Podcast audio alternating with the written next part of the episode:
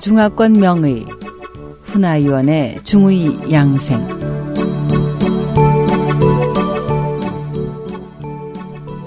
안녕하세요. SH 청취자 여러분. 중의사 훈아위원의 한방 양생 시간입니다. 오늘은 쑥 양생법 첫 번째 시간입니다. 옛날 사람들은 쑥을 잘 활용했습니다. 쑥에는 사악한 기운과 독을 제거하고 100가지 복을 가져다 주며 몸을 건강하게 하고 100가지 병을 치료하는 효과가 있다고 믿었기 때문입니다. 황제 내경은 수도인과 중의학을 배우는 사람들의 필독서입니다.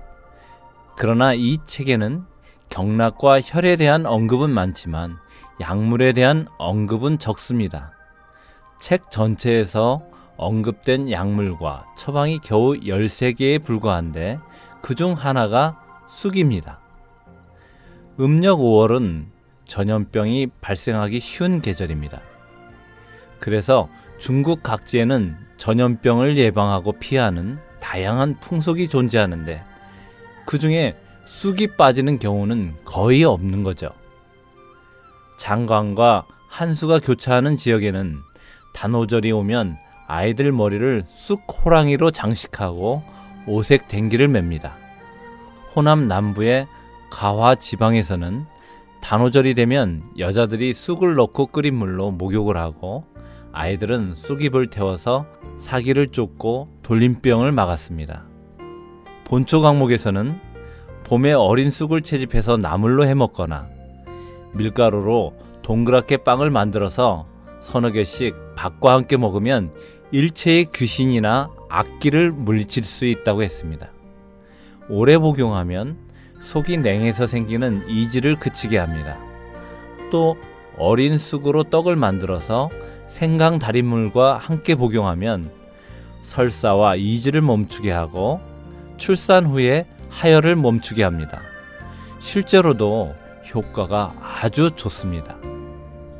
청나라 때 왕양이 지은 본초비오 향부자 항목에 따르면 이 시즌이 향부자를 다른 약재와 함께 사용할 때 나타나는 효과를 언급한 부분이 있습니다.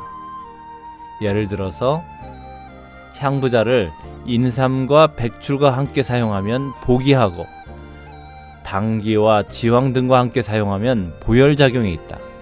만약 쑥과 함께 사용하면 혈기를 치료하고 자궁을 따뜻하게 하는 작용이 있다 라고 했습니다. 중의학 처방에서는 아주 일찍부터 쑥을 사용한 기록이 남아 있습니다.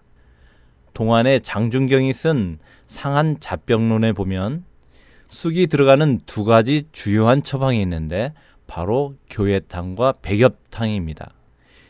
이 교회탕은 여성의 몸이 차서 월경이 불규칙하거나 혹은 태가 막히거나 하혈할 때 또는 자궁이 허하고 차서 불임이 되는 증상 등을 치료하는 것입니다.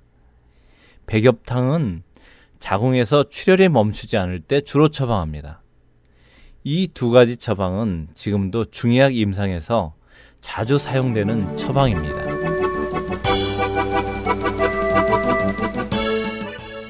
SOH 청취자 여러분, 안녕히 계십시오.